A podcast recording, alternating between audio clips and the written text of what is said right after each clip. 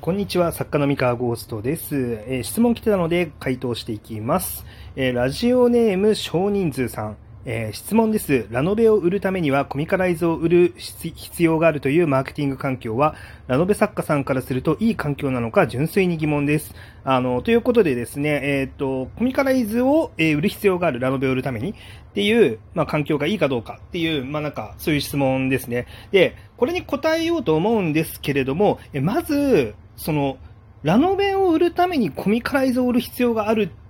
っていうマーケティング環境っていうのは、一体どこで、なんか学んできたことなんでしょうか。なんか僕、そこがまず気になってて、多分その情報嘘ですね。まあ嘘というか、あの、まあ嘘ではない、あの正確に言うと嘘ではないんだけれども、別にコミカライズを売らないとラノベが売れないわけではないです。し、あの、なんだろう、コミカライズが売れてるからといってラノベが売れているとも言えないです。はい。あの、そこは、あの、事実をちゃんと、あの、知った方がいいかなと思ってます。で、もし誰かがすごい、えー大きな声でそういうことを言ってる人がいたのであれば、えっ、と、それはですね、多分、ちょっと間違ってると思ってます。えーと、正確なところっていうのを、まあ、今からちょっとお話ししようと思うんですが、えっとですね、まず流れとして、まあ、各いろんなライトノベル出版社がありますと。まあ例えば、角川の MF 文庫 J とかもそうだし、電撃文庫とかもそうだし、え GA 文庫だったりとか、まあ、他にもオーバーラップ文庫、HJ 文庫とか、まあ、いろんなね、あのなんだラノベレーベルと呼ばれるレーベルがあるんですけれども、えー実はですね、まあ、ここ数年内に、あの、なんか、徐々にやり方が変わってきてるっていう環境がまずありますと。で、あのーここれ多分ね、皆さんの肌感覚ではあんまりしっくりこないことなんだと思うんですけど、えっと、何が起こり始めてるのかっていうと、えっと、結構そのコミックの部署とライトノベルの部署っていうのが、ななんだろう、ちょっと混ざり始めてる。あの、まだ、これは全部のレーベルがそうなってるわけではないですけれども、まあ、要は、その、なんて言うんだろうな、まあ、今までって、例えばその、今までって言ってももう本当数年前とか10年前とかのレベルになるんですけど、それぐらいの前の頃っていうのは、あの、ライトノベルの部署はライトノベルの部署、コミックの部署はコミックの部署みたいな感じで、なんかもうそもそもお金の流れ自体がもう別だったんですよね。なんかもう別の会社みたいな。だから結構その、なんだろうな、まあ、このライトノベルレーベルの原作の作品をこっちのコミック編集部でまあコミカライズしますっていうのででそこでなんかお金の流れも全然違えば評価されることも全然違うしみたいなことがめちゃめちゃ多かったんですけど、まあ、なんかあのだんだんとそのその辺の評価が混ざるようになってきたりとか、まあ、なんだろうえーっと、ライトノベルの部署なんだけどコミックもやっていこうみたいな感じのことをやってる部署っていうのが、まあ、出てきた。っていう感じですね。えー僕がお世話になってるところで、あの、行くと、あの、集英社ダッシュ X 文庫さんっていうところは、まあ、ダッシュ X コミック、まあ、水曜日はまったりダッシュ X コミックっていう、なんかニコニコ漫画のチャンネルを持ってるんですけど、あれって、ダッシュ X 文庫編集部が、もうコミックも自分たちで作って運用してるっていう感じなんですね。で、えっ、と、そのため、何が起こるかというと、その、えっと、ライトノベルのヒット作を出すことも大事だし、漫画のヒット作を出すことも大事だと。うん。で、あの、両方とも、どっちの売り上げもその編集部の売り上げになりますっていう、まあ、そういう環境なんですよ。はい。で、あのーじゃあこれって、そのライトノベルを売るためにコミック作ってるのかって言ったら、それは違うんですね。あのーそれは違うと思います。ライトノベルを売るためにやっているのではなく、なんか、なんだろうな、まあ、それを一つのじ事業としてやってるだけなんですよ。まあ、なんて言えばいいんだろうな。まあライトノベルはライトノベルだし、コミックはコミックなんですよ。で、まあ、両方とも出せるんだったら両方とも出せばいいよねっていうことで、まあ、やってるんですよね。で、必ずしもライトノベルがあの売れるからやってるんじゃなくて、まあ、単純にコミックがまず売れるんですよ。で、まあ、だからやってるっていうのが、まあ、かなり大きいと思います。で、まあ、明確に、あの、なんだろう、まあ、部署として完全にやってるのは、まあ、ダッシュ X 文庫さんだけかな、今のところは。多分、表向きあんまりめっちゃやってますっていう感じに言ってないけれども、おそらく講談社ラノベとかも、結構その、なんだ講談社、なんだっけ、ラノベじゃなくてノノベルスでしたっけ？えーっと、忘れちゃいました。えっと、ウェブからの拾い上げ、まあ、小説家になろうの拾い上げ作品とかを出してるレーベルがあったと思うんですけど、えっと、そこのレーベルとかの作品が、例えばそのシリウスとかであのコミカライズされやすいみたいなところもあるので、あのあたりも連携強いんじゃないかなっていうのは思ってるんですけど、まあ、こんな感じで、まあ、なんだろう、まあ、結局そのウェブ小説原作の漫画って売れるよねっていう、で、あるいはウェブで流行りそうな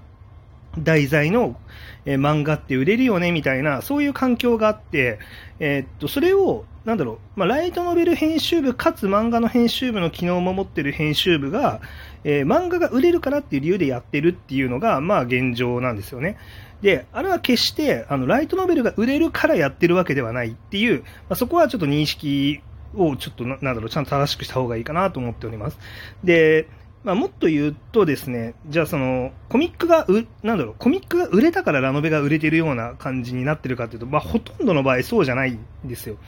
えー、っと、まあ、このあたりの、あの、ナロー系コミックってすごい売れるんですけど、じゃここれが売れたら、あの、自動的にライトノベルの方伸びるかっていうと、まあ、そんなには伸びてないんですよね。あの、めちゃめちゃあの、ヒットをしてる作品たくさんあるんですけど、まあ、それで小説の方もめちゃめちゃ伸びましたっていうのは、まあ、そんなにない。で、えっと、もちろん、あの、売れてる作品結構あるんですけど、それは小説として普通に売れてるだけで、なんか、コミックが売れたから売れたわけではないっていうのが、まあ、あると思います。それは多分、いろんな数字の動きとか見ればわかることだと思いますね。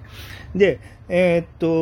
と、それもあり、で、ただ、もちろん何事にも例外はありますと。で、めちゃめちゃ例外はあって、えっと、例えば、その薬屋の独り言だったりとか、えー、ゴブリンスレイヤーはそうでもないかな。ゴブリンスレイヤーはちょっと怪しいとこなんですけど、まあでもあれも漫画めちゃめちゃあのヒットしたんですよね。あの、で、テンスラとかもそうかな。転生したらスライムだった件とか、えっと、実際漫画もめちゃめちゃ売れて、漫画が売れたことによって原作も後から伸びてったっていう作品もあるにはある。えっと、これはライトノベルじゃないんですけど、その私の幸せな結婚とか、えー、とかもそうかな。うん。これはあの、藤見エル文庫さんっていう、その、ライト文芸と呼ばれるジャンルですね。まあ、このあたりとかもそうなんですけど、まあ、後から小説が伸びてったっていうのはあります、ありますけど、そのコミックが売れたことによってね。えー、ただ、それって結局、なんだろう、コミックの方の売れ方が半端ないから、そういう現象が起きたっていうのが大きくて、そのナロー系コミックの、まあ、基本的ななんかヒットと呼ばれるレベルといいますか、まあ、アベレージっていうのかな？なんかわかんないんですけど、まあ、各巻5万から10万部ぐらいの間なんですよね。あの、売上とかスリ部数のベースで考えたときに。で、まあ、累計発行部数、まあ、なんだろう、50万部とか100万部とかっていう、まあ、この辺のレベルのものっていうのは、あの、正直そんなに、じゃあライトノベルの方に、あの、ものすごいなんだろう、えー、お客さんが流入してくるかって言ったら、まあ、あんまりそんなことはなくて、えー、っと、ライトノベルの方がもうめちゃめちゃ伸び、伸びるねっていうレベルの、えー、っと、コミックのヒット作って、もうどれぐらいの規模かっていうと、もう1000万部前後ぐらいの規模なんですよ。あの、まあ、500万部とかね。500万部から1000万部ぐらいの。えっと、これぐらいの規模の、ヒット作、まあ、これ各巻じゃないけど、あの、累計でね、累計でこれぐらい。まあ、各巻にならすと、もう、各巻30万部とか50万部とか、もうそういうレベルですね。あの、それぐらいの規模のヒット作になってくると、さすがに影響があるっていう、まあ、そういうお話だと思います。えー、なので、まあ、この明確にコミックが売れたから、あの、ラノベが売れましたねって明確に言い切れる作品って、もう本当に両手の指で数えられるぐらいの本数しかないんじゃないかなって思うんですよね。あの、た、多分そんなにない。なので、そのマーケティング環境って呼べてしまうほど、そのなんだろう、えっと、全体的な傾向では全くないんですよ。うん。で、なので、あの、で、今、その、じゃ逆にですね、あの、ライトノベルでどんな作品がヒット作になってるかっていうのを、まあ見たときに、例えば、えー、っと、まあ、自分の作品あげるのもあれですけど、まあ、義妹生活だったりとか、えー、っと、あとなんだっけな、えー、まあ、芋座もそうそうですね。芋座もそうだし、まあ、あとはなんだっけな、えー、まあ、単模試とかもそうか、単模試とかスパイ教室とか、まあ、あると思うんですけれども、えっと、まあ、もちろんその、それまあ、ていうか、義妹生活はまだコミカライズが出てないからなんとも言えないんですけど、まあ、単模試でいいか。あの、単模試とかスパイ教室って、あの、漫画、そんなにめちゃめちゃ人気になってるか売れてるかっていうと別にそんなことはないんですよ。あの、どっちかっていうと圧倒的にあのライトノベル、ライラノベの方が売れてる状態ですね。で、まあ、おさまけとかもそうかな。おさまけとかも圧倒的にライトノベルの方が売れている状態なんですね。必ずしもコミックがうまくいってるわけではない。で、えー、っと、他にも、まあなんかたくさん、たくさんあると思うんですけど、まあラノベのヒット作で、まあ重版かかったぐらいでも全然何でもいいんですけど、あの、コミックが売れたから売れたね、この作品って呼ばれるようなヒット作、最近そんなないと思うんです。あ、それこそあれだ、あの、天使様ってめちゃめちゃ売れてたと思うんですけど、あの、お隣の天使様ですね。お隣の天使様めちゃめちゃ売れてたけれども、この前アニメ化発表されて、初めてコミカライズもなんか連載開始になったじゃないですか。もうコミック全然関係ないんですよ。天使様あれだけ売れてて。うん。まあ、全然関係ないし、まあ、あと、そのロシデレもそうかな。ロシデレってコミックやってないですよね、今ね。多分。連載してないと思うんですけど、あ別にコミックが売れたから売れてるわけではないっていう。